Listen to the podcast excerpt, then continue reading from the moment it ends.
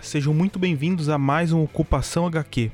Ocupação HQ número 3 hoje, e a gente vai conversar sobre os gibis lançados no Brasil do quadrinista norueguês Jason.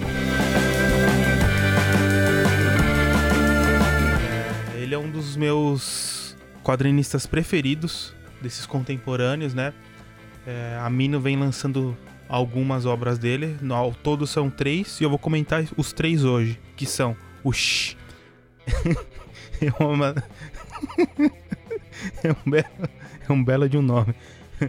Eu matei Adolf Hitler e o último que foi lançado esse ano, A Gangue da Margem Esquerda.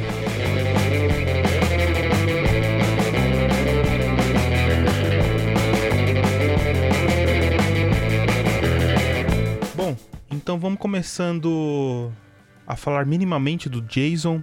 É, o mais curioso é que esse nome artístico dele, só Jason, é apenas isso, ele só usa esse como nome artístico. Eu, é, então, para pesquisar no Google alguma foto dele ou qualquer coisa sobre ele é muito complicado, porque é só Jason que ele usa. Então, existem vários Jasons, um milhão de Jasons, sei lá quanto existe. O Jason do Sexta-feira 13. É, e outro fato curioso sobre ele é que a, a biografia que consta nos seus gibis elas têm no máximo quatro linhas. E só fala que ele nasceu na Noruega em 1965. Isso já mostra um pouco das suas características em sua narrativa gráfica, né? Porque isso mostra o quanto que ele é minimalista.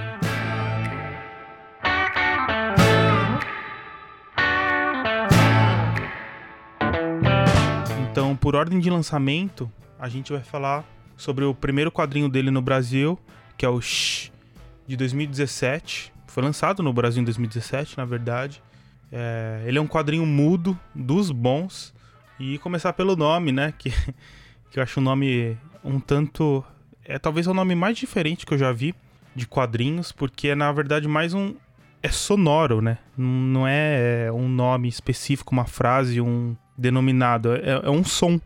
E só pelo nome dá vontade de, de, de, dá vontade de ler, né? Porque é, é muito inventivo esse nome. É um gibi para fazer a gente pensar. É, e como eu tinha dito, o traço do Jason é um tanto minimalista. Nesse quadrinho ele só usa o preto e branco. Ele sabe enquadrar muito bem os personagens, tem totalmente o domínio da narrativa gráfica. É, e essa edição ela compila 10 histórias curtas é, o gibi não é muito longo, é curto. Tá? É, eu acho que é o mais longo dos que foram lançados no Brasil, porém, é, mesmo assim, ainda é curto. É, todos os personagens são antropomorfos e ele segue um padrão que toda a página desse quadrinho tem seis quadros. É engraçado porque todos os quadrinhos dele seguem um padrão, não ele meio que segue essa narrativa um tanto quanto linear, assim, vamos dizer. É, eu tenho duas histórias favoritas, a primeira e a quinta do, desse quadrinho. A primeira, basicamente, é do protagonista com traços de um pássaro. Acho que todos os quadrinhos são, é, têm esse traço de pássaro, né? e basicamente o quadrinho conta ele se apaixonando e ele vendo a sua. essa mulher em que ele está apaixonado tentar fugir da morte. E a morte é expressa no quadrinho, é um personagem, é muito legal. A quinta são alguns desvaneios desse protagonista é, que também se parece com um pássaro. São desvaneios sobre ele enfrentando um término de um relacionamento. E o final desse, de, dessa história é muito boa, é sensacional. Mas é, eu só comentei essas duas que são as minhas preferidas, mas todos, todas são muito legais. O quadrinho ela, ele tem uma capa mole e ele tem um preço bacana. Se eu não me engano, tá na faixa dos 40, 44 reais mais ou menos.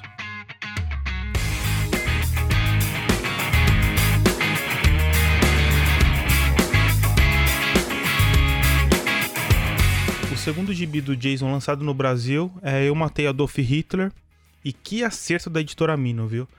É, é uma história de viagem no tempo espetacular, a lá é, De Volta para o Futuro, que talvez é o meu filme favorito de que tem relação com viagem no tempo. Ele ganhou o prêmio, o prêmio Eisner de 2008 e, diferente do anterior, esse tem cores e diálogos. É, e diga-se de passagem que belas cores é um tanto quanto pastel as cores dele. Não, não é não são cores fortes, é uma cor um pouco mais pastelizada.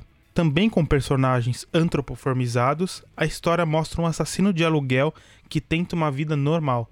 E isso é meio que tratado como normal no gibi. É como se fosse um médico, um padeiro. O começo da história é isso, é ele como uma pessoa normal. E ele é contratado por um cientista para matar Adolf Hitler. É, isso, só com essa sinopse dá, dá, vontade de ler, porque é uma história muito envolvente, mas é, é, interessante porque. E aí ele tem que voltar no passado. Voltar no presente seria ótimo. Mas voltar no passado pra matar o Hitler. E aí, na verdade, mostra.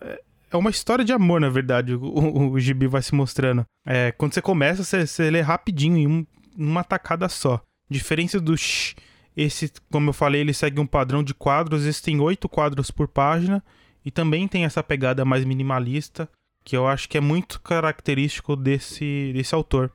Só que esse tem falas, ele não é mudo e só que são colocadas essas falas no momento certo. Não tem exagero de falas, pensamentos.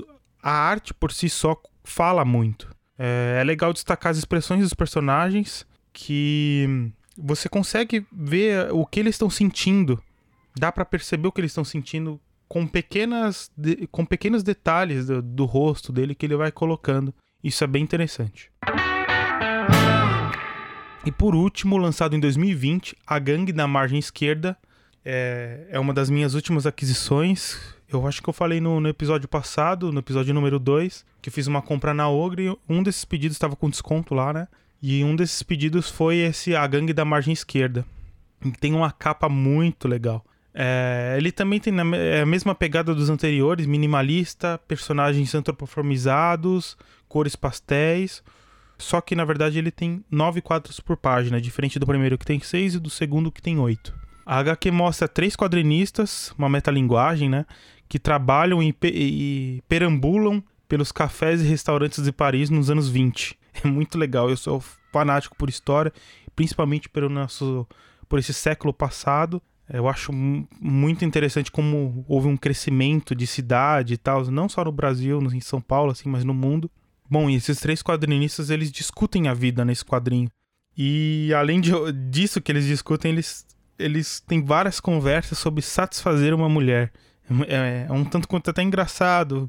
Faz a gente pensar mesmo esses quadrinhos dele e um deles propõe aos outros uma ideia de assaltar um banco. É, o final é uma surpresa atrás da outra. Você acha que é uma pessoa e depois vai mudando. Cada hora é uma reviravolta diferente no final. É bem legal. É, só que é um quadrinho bem curto também. Você em uma tacada só. Aí eu tenho só uma crítica a esse quadrinho. Eu acho os personagens um tanto quanto parecidos. É, tem pequenos, talvez é um, é, talvez não, é intencional do autor, né? Faz a gente tentar prestar mais atenção nos desenhos, mas para mim eu tive que voltar algumas páginas às vezes para ver quem que é quem, para ver o que que tá acontecendo, porque para mim às vezes parece que é o mesmo personagem, só que talvez é outro, né? Esse é, é o único ponto que eu coloco de negativo no quadrinho, mas é uma visão minha, né? É, mas isso não desmerece a obra de jeito nenhum. Bom, eu vou dar uma, uma lida no, no quadrinho, só para vocês verem mais ou menos como é que é, porque tem um diálogo sensacional. E é isso aí.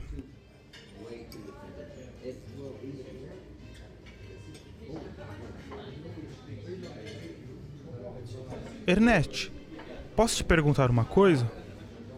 É claro. Você e a Hadley fizeram amor antes de casar? Por que a pergunta? Curiosidade.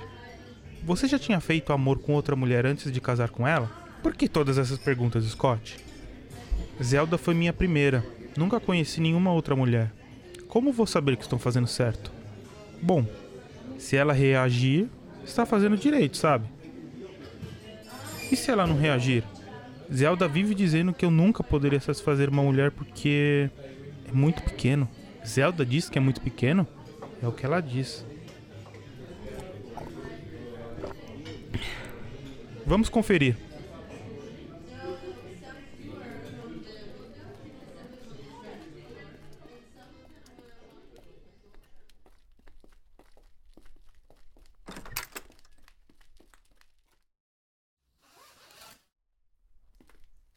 Oh, perdão.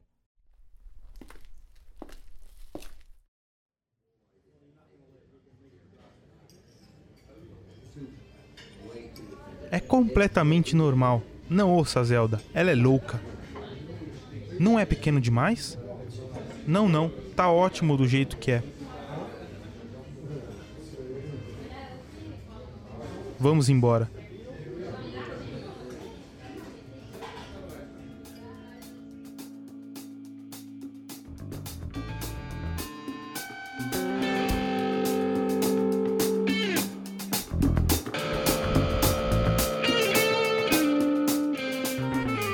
Último recado antes de encerrar é, por favor, Mino, continua trazendo o trabalho desse cara. É espetacular.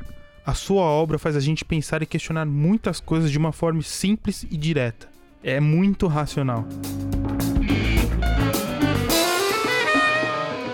E é isso aí, galera. Valeu por esse papo de hoje. Bom, se você curtiu, dá aquela força no Instagram, no Facebook, pra gente trocar uma ideia. Manda um e-mail. O e-mail é podcastocupacãohq.gmail.com E é isso aí. Valeu. Leiam Jason, que é um quadrinista sensacional. É, vai fazer vocês pensarem. E é desse tipo de obra que eu gosto. Então fica a dica. E é isso. Um grande abraço e até a próxima. Valeu!